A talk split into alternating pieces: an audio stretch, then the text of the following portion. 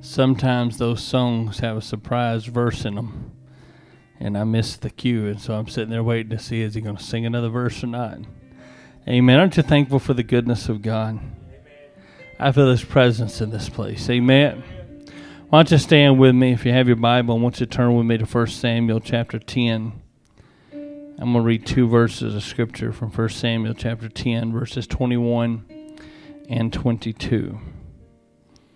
1 Samuel chapter 10, verses 21 and 22. Thank you so much for being faithful to the house of God on Sunday morning. Amen. I feel the presence of God here just as richly and as strongly as I felt it down at camp meeting last week. I look across here. I stood in the pulpit on a couple of different occasions during camp meeting and looked across a crowd that numbered 2,000 or so. And I look across from this pulpit today and I, I see the few that are gathered here. But I have no less faith in my heart today that God will work and move in this place than I did then. Amen. I believe that God has a purpose and I believe that God has a plan. And I believe this church is here and standing in God's divine purpose. Uh, I believe revival is coming. Uh, I believe there's an outpouring of the Holy Ghost uh, that's going to be poured out in this community. I believe there's a breakthrough that's coming. Uh, and I'm thankful for those of you that are standing with me in expectancy in the house of God, uh, believing this could be the day, this could be the service, this could be the moment when God moves in his house. Amen.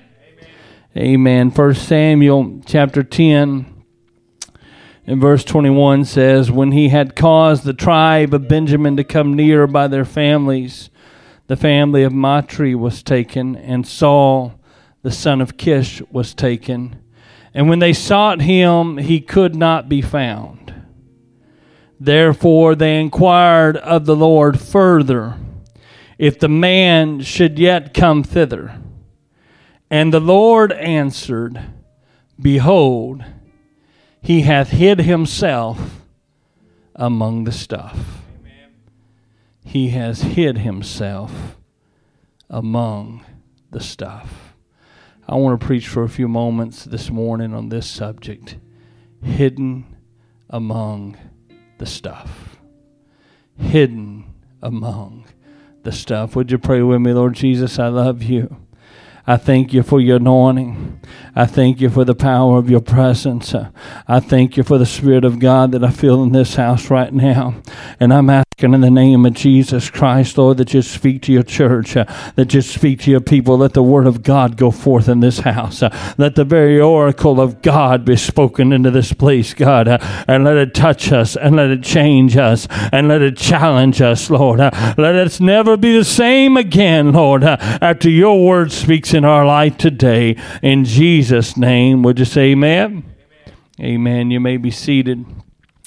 If you'd forgive me this morning, I need to do the Sunday school teacher thing. I'm going to spend a few minutes just telling a story. For some of you, it will be familiar. For some of you, it may be the first time you've ever heard it. But I promise you, I have a point that I need to deliver from the throne of God. Amen. So Saul first appears to us in Scripture in 1 Samuel chapter 9. And there we're introduced to him as the son of a man named Kish. And we are informed that he's a handsome young man. He is a, a man who literally stood head and shoulders above his peers. Uh, he's an attractive, he's a, he, he's, he's a strong young man. He's a, he's a stately young man. He is a young man who is a natural born leader. And, and the story begins when some of his dad's donkeys wander off and get lost. And Kish calls his son Saul to him, and he says, I want you to take one of my servants, uh, and I want you and the servant to go and search for the donkey. So off they went, uh, Saul and this random servant that he's chosen from his father's household. Uh, and they searched high and low for the donkeys. They went into the hill country of Ephraim, the Bible says, uh, around a town called Shalisha, and they could not find the donkeys there. Uh, and so then they went over to a town called Shalem, uh, but they had no luck there. And when they were finished in Shalem, uh, they made their journey to a town called Jabin, and they searched all through Jabin, but they could not find the donkeys there. and by the time they got got to the next city, uh, a town called Zuph, uh, they had been searching for those donkeys uh, for three long days and had not yet found them. So Saul thinking, beginning to realize and recognize I, am running all over the country looking for these donkeys, and by now, Dad's probably worried about me. Amen. He's probably reached the place uh, where he's no longer worried about the donkeys. Uh, he's probably come to the place uh, where now he's worrying what's happened to me. So it, it's time to call off the search. Uh, it's time to throw in the towel. Uh, it's time to go home uh, and let Dad know that we're all right. and so he tells tells the young man that's with him, the servant, I, I think it's time to give up. I, I think it's time to go home. Uh, but that's the point where the story starts to turn. The young man, that servant that was randomly selected by Saul, speaks up and says, Hang on. Now, now let's, let's not get too hasty here. Let's not give up just yet. You see, I have heard that there's a holy man. There's a prophet that lives somewhere around here. Uh, and I just believe that maybe if we could find the prophet uh, and ask him where the donkey, I heard uh, that everything he says uh, comes to pass. Uh, I've heard that every word he issues, uh, amen, comes to pass. and I just wonder if maybe we could find our way to the prophet of God and let's ask him where the donkeys are. They haggle about it for a few moments because at the beginning Saul balks at the idea because he said, "Man, we, we left the house and we had some we had some things to sustain us on our journey. We had a little bread, uh, we had a little juice to drink, uh, we had we had a little bit of substance. Uh, but here we are, three days in. Uh, my clothes are dirty. I'm not in any shape to appear before a man of God. Uh, amen. My my my sustenance is all used up. Uh, I don't have any bread to offer him. I, I don't have any drink to offer him. I, I don't have anything to bring. amen. Even Saul recognize uh, when I come to the house of God, uh, I bring something with me. Amen. Uh, I don't necessarily bring the best of the best, uh, but I bring the best that I've got. Uh, amen. I come into His presence uh, and I bring Him an offering. I come into His presence and I bring Him my praise. I, I, put on my best. Amen. it may not be the most expensive, it may not be the, the, the, nicest thing in the world. I may not be able to afford the riches, but when I come before the King, I dress my myself up uh, and I get myself in the right place. Uh, amen. I don't just come dragging myself uh, into His presence in a casual manner. But the servant, he, he argues with Saul and he tells him, you know, Saul brings up that whole bit about I don't have anything to give the servant or give to, to the prophet. And the servant says, wait a minute, hey, I happen to have a silver coin in my pocket. Now, where does a servant get a silver coin? But the servant said, I just so happen to have something uh, you can give to the prophet. Let's go ask the prophet. See, what we have unfolding here seems to be a series of coincidences. The donkeys have wandered off.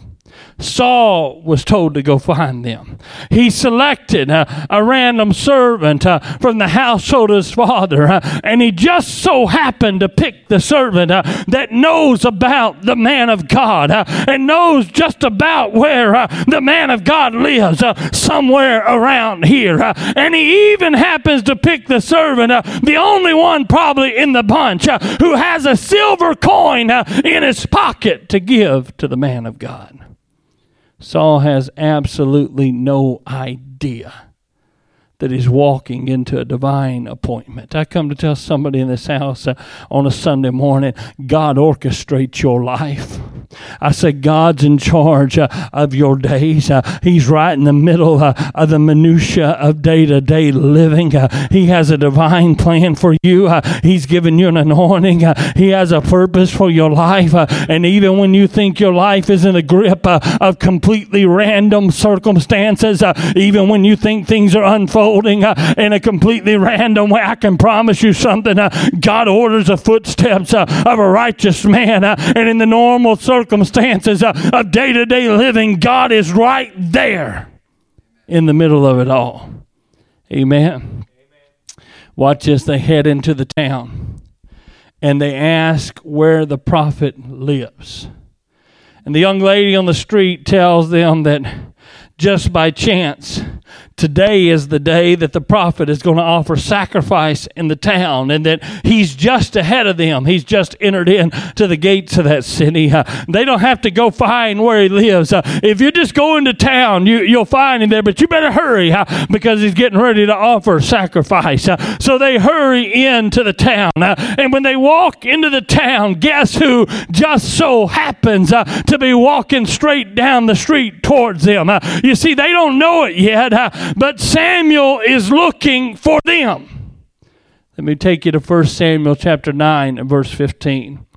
From the King James, this is the telling of the story. Now, the Lord had told Samuel in his ear a day before Saul came, saying, Tomorrow about this time I will send thee a man out of the land of Benjamin, and thou shalt anoint him to be captain over my people Israel, that he save my people out of the hand of the Philistines. For I have looked upon my people because their cry is come unto me. And when Samuel saw Saul, the Lord said unto him, Behold the man whom I spake to thee of, this same shall reign over my people. So God's already talked to the prophet about Saul. But Saul has absolutely no idea what has happened. As a matter of fact, he doesn't even know what the prophet looks like. Uh, so he walks right up to the man of God uh, and asks him, uh, Pardon me, uh, I don't mean to stop you on your way. You look like you're in a hurry, uh, but if you could give me just a moment, uh, do you know where the prophet is? Imagine his surprise when Samuel says to him, I am the prophet. I am the man that you seek. Come with me. Come eat dinner with me. Come home with me. And in the morning, I'll tell you the things that are on your mind. Now, right then, Saul must have been thinking, I can't wait for morning. First of all, the donkeys are lost. Second of all, dad's probably worried about me. Third, I've been gone for three days. If I stay another, it's going to be four days, another couple days journey home. Amen. By the time I get home, my dad's going to be beside himself. I, I, can't afford to wait right here. I, I can't afford, I, am in a hurry. I, I got business to take care of. I got things I need to do. Saul has to be kind of reluctant to answer and say, Yeah, I'll, I'll stay with you. But the man of God doesn't even stop, he just keeps right on going. He says, Don't worry about the donkeys. They've already been found. You've been looking for them for three days, the prophet said. But the donkeys have already been found. But now Saul has to be scratching his head because he hasn't told the prophet yet what he's looking for. And he certainly hasn't told the prophet how long he's been looking but somehow the prophet knows.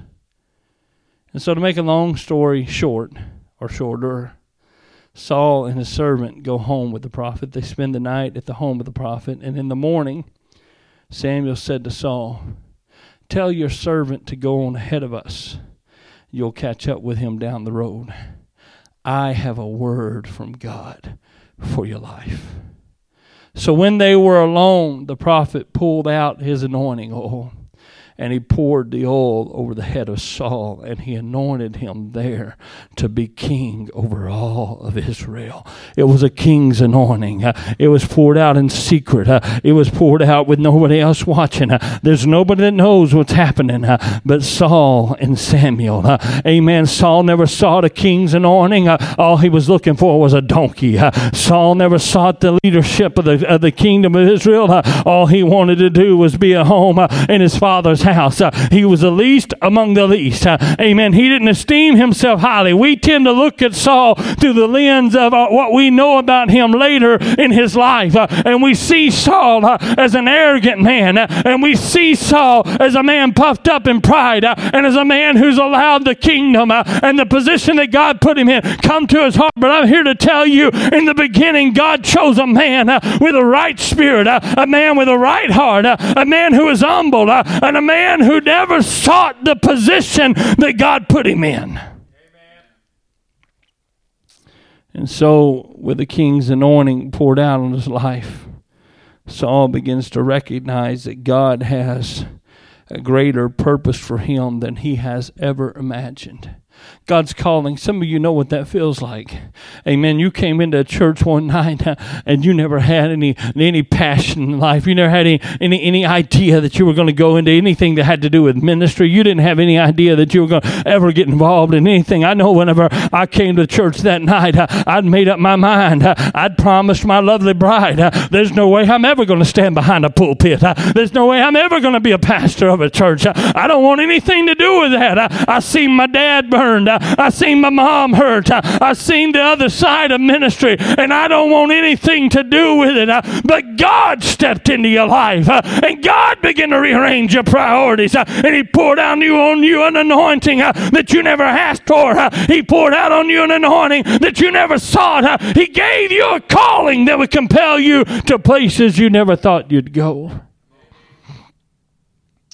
Now, Samuel knows that all of this is new and unexpected for Saul. And he knows that the moment that Saul leaves his presence, doubt is going to set in. And the enemy is going to try to take away from Saul what God is doing in his life. And so Samuel, under the anointing of the Holy Ghost, begins to tell Saul everything that's going to happen to him on his journey home. He said, You're going to leave this place. And as you get close to home, you're going to meet two men near Rachel's tomb. That's pretty specific. Not three men, not one man. You're going to meet two men. And, and they're not just going to be anywhere along the road. They're going to be by Rachel's tomb. Uh, and when those two men meet you in Rachel's tomb, this is what they're going to say to you. They're going to say to you, the donkeys have been found, uh, but now your dad uh, is worried about you. And when you get there uh, and you meet those two men uh, and you hear those words, you're going to know uh, this is God working in your life. He said, But when you leave there, you're going to meet three men at the Oaks of Tabor. And those three men are going to tell you that they're headed up to Bethel to worship God. And then they told him, whenever you're going to, you're going to, you're going to, th- those three men are going to be carrying with them they're going to have loaves of bread and something to drink and all and an offering, a sacrifice, and, and they're going to have these things with them. Uh, and one of them is going to give you two loaves of bread. You know, the minutia of the details. Not just you're going to bump into some folks along the way, but them folks are going to be going here, they're going to be carrying this, and they're going to give you exactly what they're going to give you two loaves of bread. And then he said, when you leave there, when you get to Gibeah, Gibeah is where the Philistine garrison is. And there you're going to meet a bunch of prophets. And they're going to be playing music and they're going to be prophesying. and the Spirit of God is going to come over you right there and you're going to begin to prophesy along with them. Remember, this isn't a prophet. Uh, this isn't even the son of a prophet. Uh, this is just Saul. Uh, this is just the young lad sent out to find his daddy's donkeys. Amen. But whenever you come into that place, the power of God is going to move on you. the Spirit of God is going to overshadow you, and you're going to operate in the gift of the prophecy right along with him. and then he told him, when you leave that place, God is going to give you a new heart and He's going to make you a new person. And when all of that happens, you'll know that what I'm telling you is true. God has a call, God has a purpose, God has a plan for your life. When you finally get to the place that you recognize that, I want you to go home and wait seven days and I'll be along on the seventh day to tell you what happens next. Don't you love how God always follows this great moment of inspiration and calling with a command to wait? You ever been there? Am I the only one that's ever been there? God said, I'm going to give you revival in Lakes. I'm going to tell you before I ever walk through the door of that church house, God said, I'm going to give you revival in Lake City. And here I am still waiting. Uh, amen. Before we ever moved into this building, uh, the Holy Ghost moved upon me uh, and said, This building isn't big enough uh, for the harvest I'm going to give you. Uh, and here I am waiting. Uh, amen. Before we ever walked into this place, amen, the Lord told us, we're gonna, I'm going to multiply.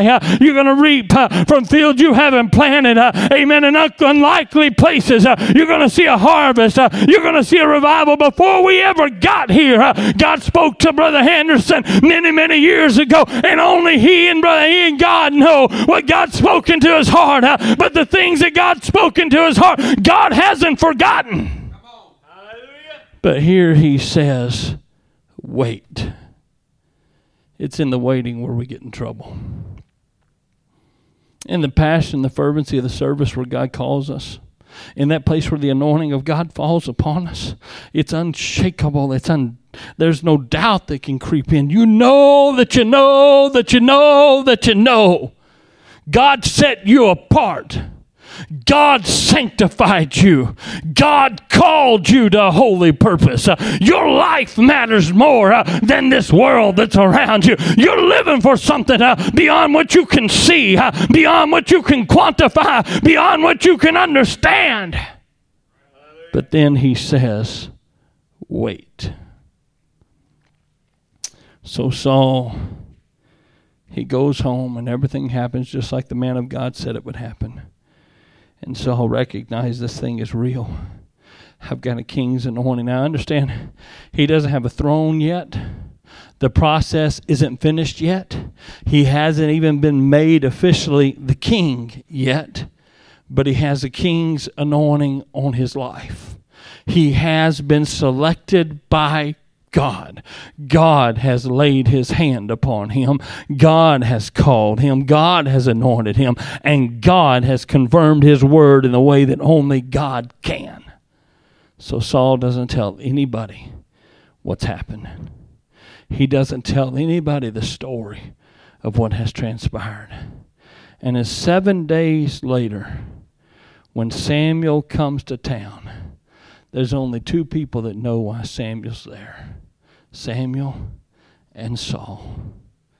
Samuel calls a solemn assembly of the people, and with representatives of every tribe present, he begins to tell them this day God will make his choice of a king known to the whole nation. God's going to choose a man. He's going to let everybody know who that man is. Uh, and it begins by casting lots among the 12 tribes of Israel. And eventually the lot falls uh, on the tribe of Benjamin, uh, the least among them all. Uh, then he begins to cast lots among the various households uh, of Benjamin until finally the household of Saul uh, is chosen. and then he begins to cast cast lots among Saul's household uh, and continually narrowing, narrowing it down uh, until finally the lot, it appears, uh, amen, that in just a few moments, uh, Saul is going to be chosen. And while all of this is going on, nobody knows what's happening but Saul. It's a great surprise to everybody in the place when the lot fell on the tribe of Benjamin, the least among them all. It's a great surprise to everybody present. Uh, amen. Whenever the, the, the, particular family is chosen. Uh, amen. But it was no surprise for Saul uh, because he had the foreknowledge. God has chosen him. He knew he had an anointing. He knew he had a confirmed word of God in his life. He knew he had a purpose. and he alone, apart from the man of God, knew what the outcome was going to be before it ever happened. But as the lot began to narrow its way down to Saul, Saul went and hid himself from the people. So that when the final lot was thrown and Saul was revealed to be the man, he was nowhere to be found. That even took the prophet by surprise. Even Samuel, who knows all that's supposed to happen here, goes back to God, says, Is he not here? I mean, I know I told him. I know I told him exactly what was going to happen. I know you confirmed your word to him uh, all day long on his way home. Uh, I know there have been signs and wonders, uh, and I know he's felt your presence, uh, and I know he knows the call is real, but where in the world could he be? In verse 22 of 1 Samuel chapter 10, our text. Therefore they inquired of the Lord further, if the man should yet come thither. And the Lord answered and said, Behold, he hath hid himself among the stuff. There he is, with a king's anointing, hiding among the stuff. God's already laid his hand on him. God's already called him.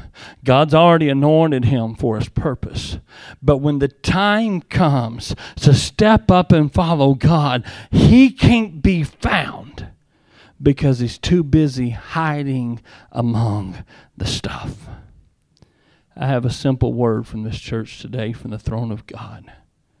I'm talking not just to one or two, I'm talking to everybody in the sound of my voice right now wants to use you. God has a calling for your life. God has a purpose and a plan for you. You are walking in a specifically divinely ordained plan of God. You were made for this moment. Uh, God has anointed you for this place. You're not here by accident. Uh, you're not here by chance. Uh, you're not here by choice. Uh, God has chosen you to be an instrument that He will use, uh, and He's trying to get your attention, uh, but He can't bring it to pass because you've hidden your potential among the stuff in your life. Listen to me, your anointing and the divine purpose that God has for your life has been subordinated to mere stuff. What stuff? The word is non-specific. It's the everyday, normal clutter of life. What I'm trying to tell somebody in this house on a Sunday morning is that God is trying to use you he wants to lay his hands upon you. He wants to bring his will to pass in your life, but you've hidden yourself among the normal, everyday clutter of your life. You've hidden yourself among the entertainment in your life. You've hidden yourself among the trivial things in your life.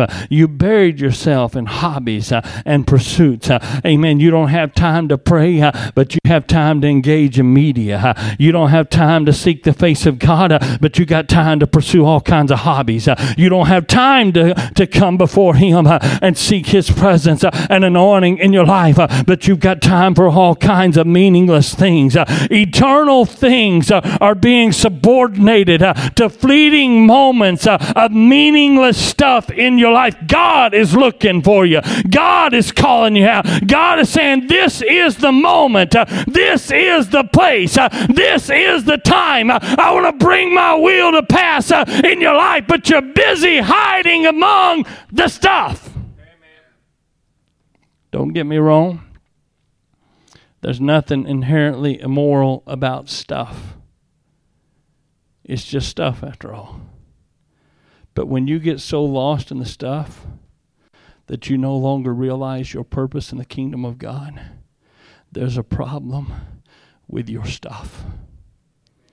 When you get so lost in the stuff that you can't hear from God, there's a problem with the stuff. Uh, come on, somebody, when the stuff uh, takes the place of God's calling for your life, uh, when the stuff hinders you from praying, uh, when the stuff uh, keeps you from reading your Bible, uh, when you're more in tune with the stuff than you are with what God is calling you to do, what God is asking you to do, what God is trying to bring to pass in your life, there's a problem with the stuff.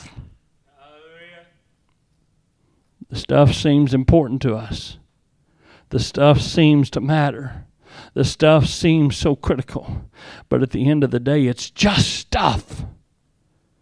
And what God is trying to do in your life, the victory that He's trying to give you, the blessing He wants to pour out on you, is being choked out by stuff. It's going to be the epitaph, I'm afraid, of many in this generation he or she had a king's anointing, but the will of God was never accomplished in their life because they got lost among the stuff. He was called to greater things, but he never saw it come to pass because he got so captivated by the stuff. She was called.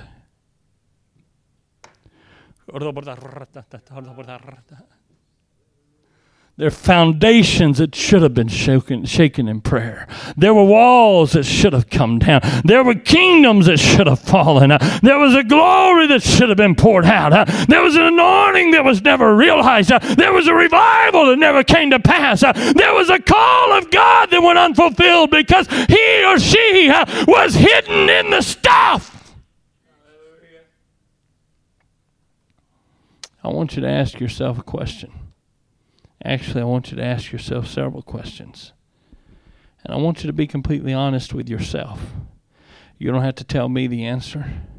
You don't have to tell the person sitting beside you. You don't have to admit the answer to anybody. But when was the last time you prayed for an hour uninterrupted? No phone. How about the last time you prayed an hour all day long? Even if it came in various fragments and pieces. When was the last time you prayed for 30 minutes uninterrupted in the presence of God? How about more than 15 minutes? Let me ask it another way. What does your prayer life look like compared to your screen time? How much time do you waste on entertainment? Compared to the time you spend with God.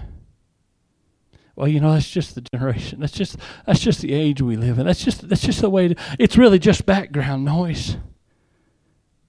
Your walk with God is hidden because of the stuff. The calling God wants to bring to pass in your life can't come to fruition because of the stuff the anointing that God has poured out upon you is hindered because of the stuff. For some of you, that calling has become so hidden in the stuff that you can't even find it anymore. What about fasting? When was the last time you fasted all day long on your own without the pastor calling the church to fasting? When was the last time you fasted more than a day? Listen, what I'm trying to tell you is that God has a calling for your life. He has a plan. He has a purpose for where you are right now. He, he, listen, there's no there's no timeouts in this thing. Amen. There's no moment in your life. Every moment in your life is made by God. He knows right where you are. You keep saying, Well, when I get there and when I get here and when I arrive at that place, and God said, I want to use you right where you are right now. I'm not waiting for you to get there. I'm not waiting for that to come to pass. I'm trying to get your attention right now. I'm trying to get your attention right here. You need to clear out the stuff uh, in your life uh, and make room for God. You need to clear out the stuff in your life. You need to make a hole uh, in your life and make room for the anointing of God to be poured out on you. Amen. He wants to do things in your life uh, that He can't get done uh, because all you're giving Him uh, are the fragments that are left over after your stuff consumes you. And God wants more than your pieces. He wants you, He wants all of you. When you're too busy to pray, you've got too much stuff in your life. It's not that you can't have stuff in your life. Listen, don't don't get me wrong. It's not that you can't have stuff. It's that your stuff should always be secondary to his will and His purpose and His calling and His anointing in your life. And when you don't have time to fast, uh, you've got too much stuff. Uh, when you don't have time to pray, you've got too much stuff. Uh, when you don't have time to seek His face, uh, you've got too much stuff. When it's a burden to come to church, uh, you've got too much stuff going on. Uh, amen. When you can't find your way to the house of God, there's too much stuff in your life. You're putting eternal things on hold for temporary, fleeting, meaningless moments in this life. God wants to pour out rivers of living water, and we're busy eating the ashes of this world. You need to understand what I'm saying. I'm not here to chastise you. I'm not here to beat you up. I, I know it sounds a little hard. I, I, know it got really quiet in here. Uh, amen. But I'm here to tell somebody uh, a message you may not want to hear. Uh, your stuff has got such a hold on you. Uh, amen. That it's choking out what God wants to do in your life. Uh, it's just stuff. Uh, but heaven is eternal. heaven is forever. God's purpose and God's plan and God's will, those things are going to last forever forever. And the stuff, well, there'll be a new update, new operating system. And the old stuff is going to pass away, and new stuff is going to come along. And in 10 years, you won't even remember the stuff. But God's calling you to a greater purpose. The calling He's placed on your life is eternal. The plan that He has for you is eternal. But we're so consumed with the temporal that we can't get to the eternal. Let me tell you what I've heard from God. Over the last several weeks, I've laid my face in this place and I prayed for revival and I prayed for breakthrough and I prayed that God would do a fresh thing, a fresh work, a new thing. And this is what I've heard from the heaven. Amen. The revival that we long for will never come without a fresh sacrifice on the altar. As long as your altar is buried among the clutter of your stuff, revival will not come. There are two reasons for that. First of all, fresh anointing only follows fresh sacrifice. You want a fresh anointing of God in your life? You've got to build an altar and lay a sacrifice on it. That hasn't changed. Uh, amen. From the beginning of the Word of God to the end of the Word of God. You want a, you want a fresh anointing? You got to lay a sacrifice on an altar. Uh, amen. You want a fresh anointing? Uh, you got to spend some time in His presence. You want a fresh anointing? You got to sanctify a moment in your day and say, This belongs to you, God. And as long as you're willing to press on without it, it won't happen. You can't turn your world upside down on yesterday's anointing. You can't turn your world upside down on the basis of what God called you to do a week ago or a month ago or a year ago. You need a fresh anointing of the goodness of God, the mercy of God, the anointing of God in your life. Secondly, he said, Brother Dennis, put that scripture up on this on the screen. He said this no flesh should ever glory in his presence.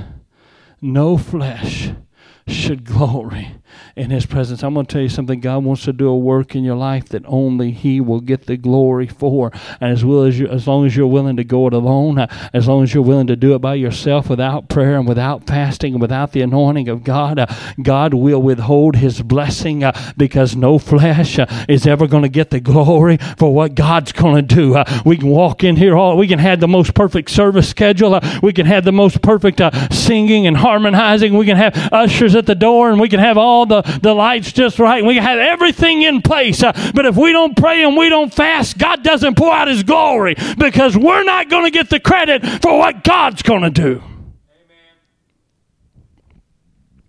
If you can't fight your way past the stuff long enough to shut yourself away with Him, He will not pour out His Spirit. It's human pride and arrogance that things we can manufacture a move of God without spending time in prayer and fasting. From the pastor to the sound man and everything in between.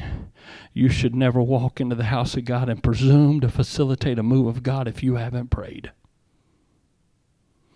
Everybody you need to hear what I'm saying. You can't lead others somewhere you haven't been yourself. Uh, you can't take others uh, into the presence of God uh, if you haven't stood there yourself. And it's arrogance and pride that says, I can do that without praying. That applies right here to the man standing behind this desk uh, and to everybody else in this house. Can I get an amen? God wants to use you. God wants to pour his anointing out on you. God wants to pour. Listen, God wants there to be revival in this house. God wants, there ought to never be a Sunday that somebody doesn't pray through to the baptism of, of the Holy Ghost. There ought to never be a Sunday that we don't stir those waters uh, in that baptistry in the name of Jesus Christ. That's the will of God. But God cannot do what we will not let him do. James chapter 4 and verse 6 says, But he giveth more grace. Wherefore he saith, Listen, God resisteth the proud, but giveth grace unto the humble. God resisteth the proud. Do you hear that? It's not just that God won't bless that arrogant human pride that tries to carry on without his assistance. God will actively resist that spirit.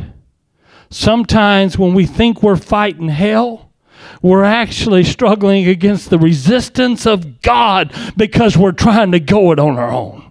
Sometimes when we, we're giving the devil credit, uh, amen, because of the, uh, the stumbling block that seems to be in our way. But God said, I'll resist that proud spirit. Uh, I'll resist that arrogant spirit that thinks you can do it on your own. And you're shaking your head. And I'm, I'm lifting my voice to heaven. and I'm wondering, God, why is there so much resistance?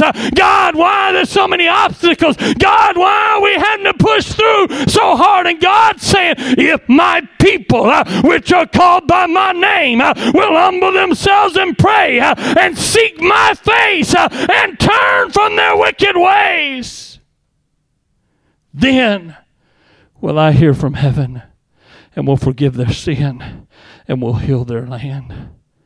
God will give grace to those who humble themselves in his presence. You know why your flesh doesn't like to pray? Because you got to humble yourself before God. Your flesh doesn't like to pray because it thinks it can conceal things from God.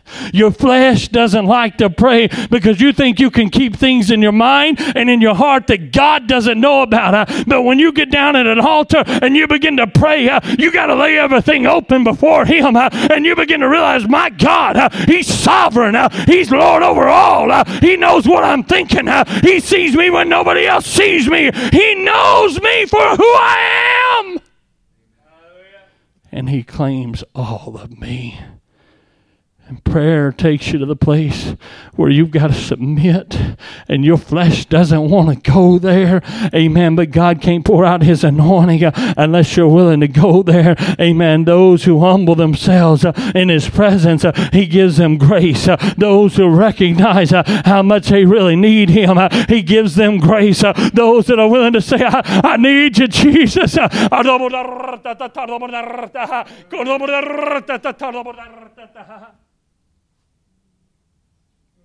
I couldn't imagine preaching without preparing.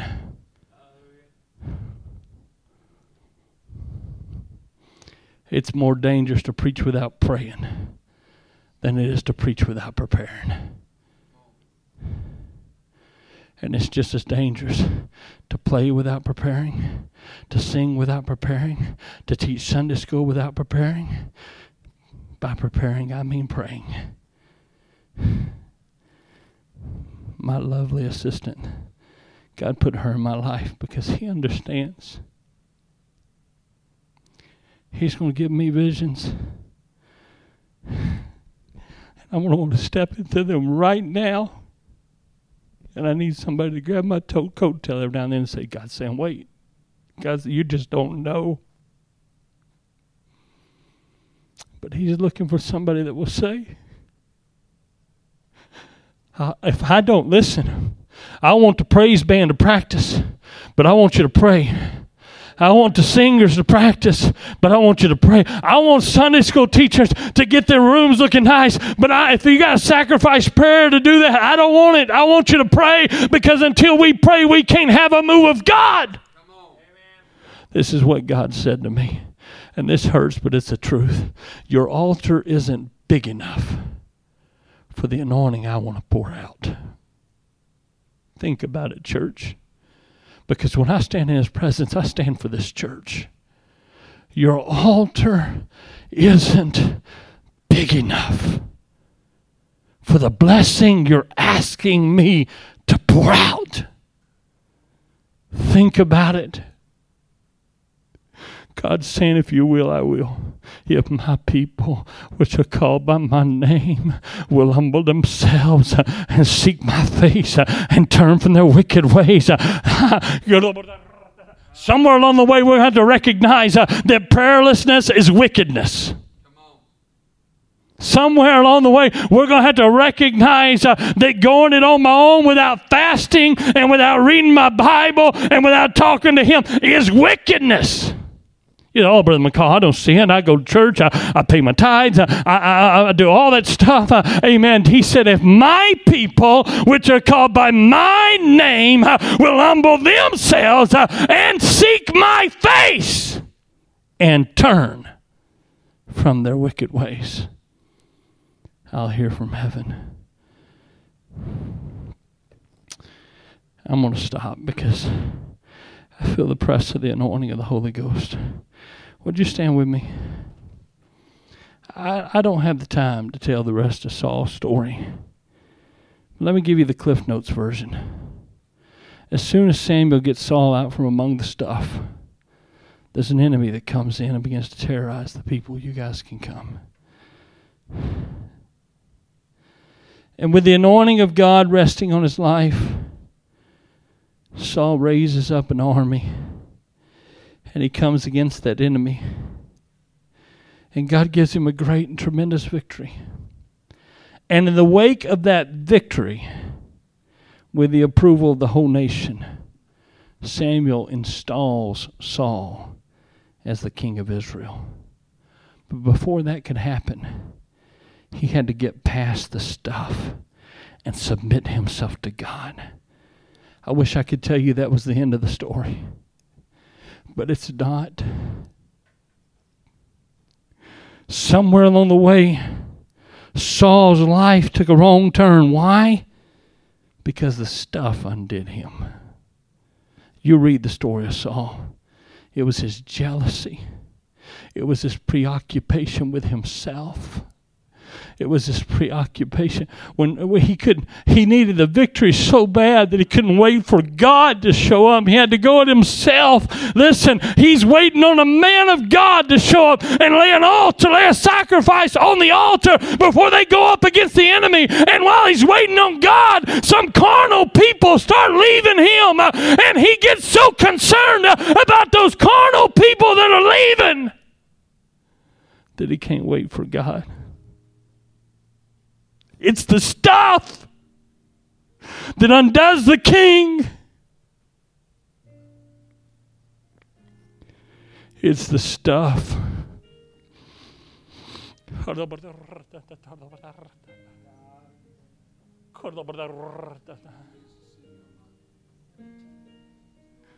The darkest moment in Saul's life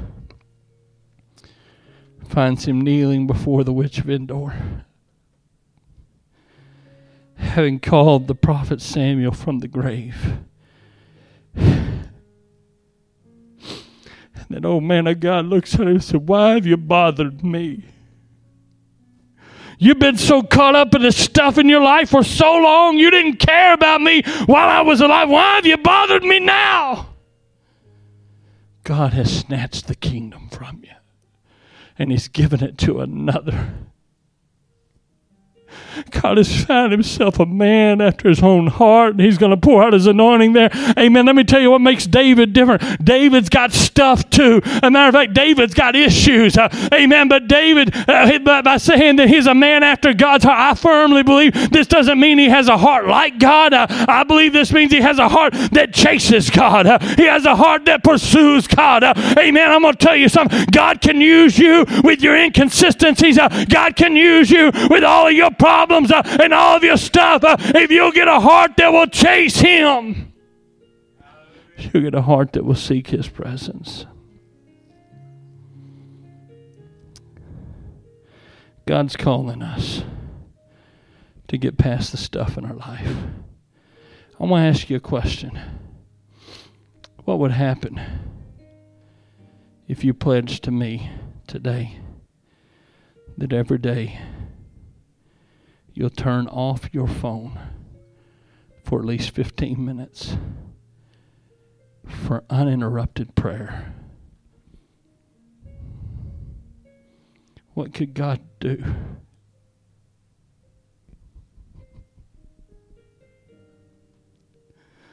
What could God do with 15 minutes of your undivided attention seeking His face? What about 30 minutes? What if you turned off your phone for 30 minutes every day?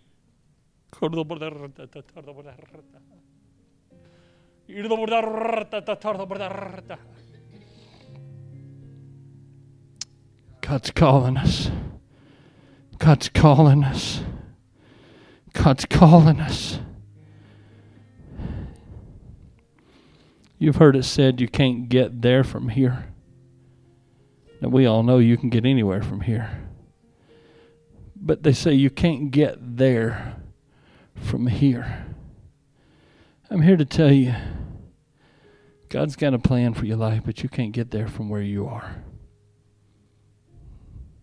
God's got a calling for this church. God's got an anointing He wants to pour out. God's got a revival He wants to bring to pass. There will be a church in Lake City, and it will be triumphant, uh, and it will be victorious, uh, and it will be a revival church. Uh, amen. God has spoken things that will not die. Amen. The man He spoke them to may be in a grave, but God has spoken things that will not die. He has a plan, He has a calling, and He has a purpose, and He's calling you uh, and He's calling me uh, to do what it takes uh, to see that purpose come to pass.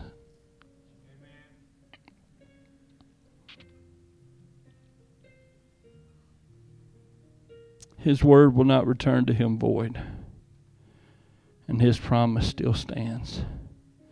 Revival is coming, but we can't get there as long as we're hidden among the stuff that we can't get there as long as your potential is consumed by the stuff. It's time to let God be God. We have come as far as we can come at our current level of sacrifice. We have come as far as we can come with the altar that we have right now. But God is saying, if my people which are called by my name will humble themselves. I wonder if there's somebody in this place today that'd be willing to step out from among the stuff.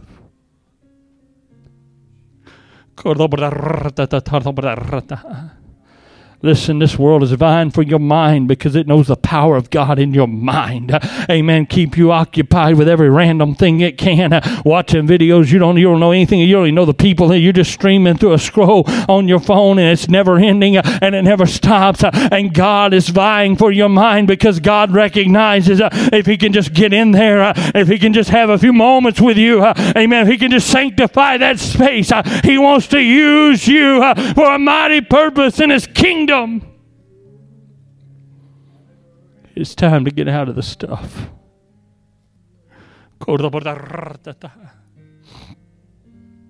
You need to sanctify some space in your life. And I, am here to admonish you don't make such a huge commitment that you can't keep it. You notice I didn't say an hour of prayer. I, I think you ought to have an hour of prayer, but I'm not asking you to make a commitment you can't keep you need to sanctify some space in your life. You need to say to God every single day, come hell or high water, rain or shine, whatever's going on in my life, every single day, I will seek you. Early in the morning, I'll seek your face late in the evening, whenever it is, I will make a place, God. I will build an altar. I will make a place, God, where you can pour out your glory.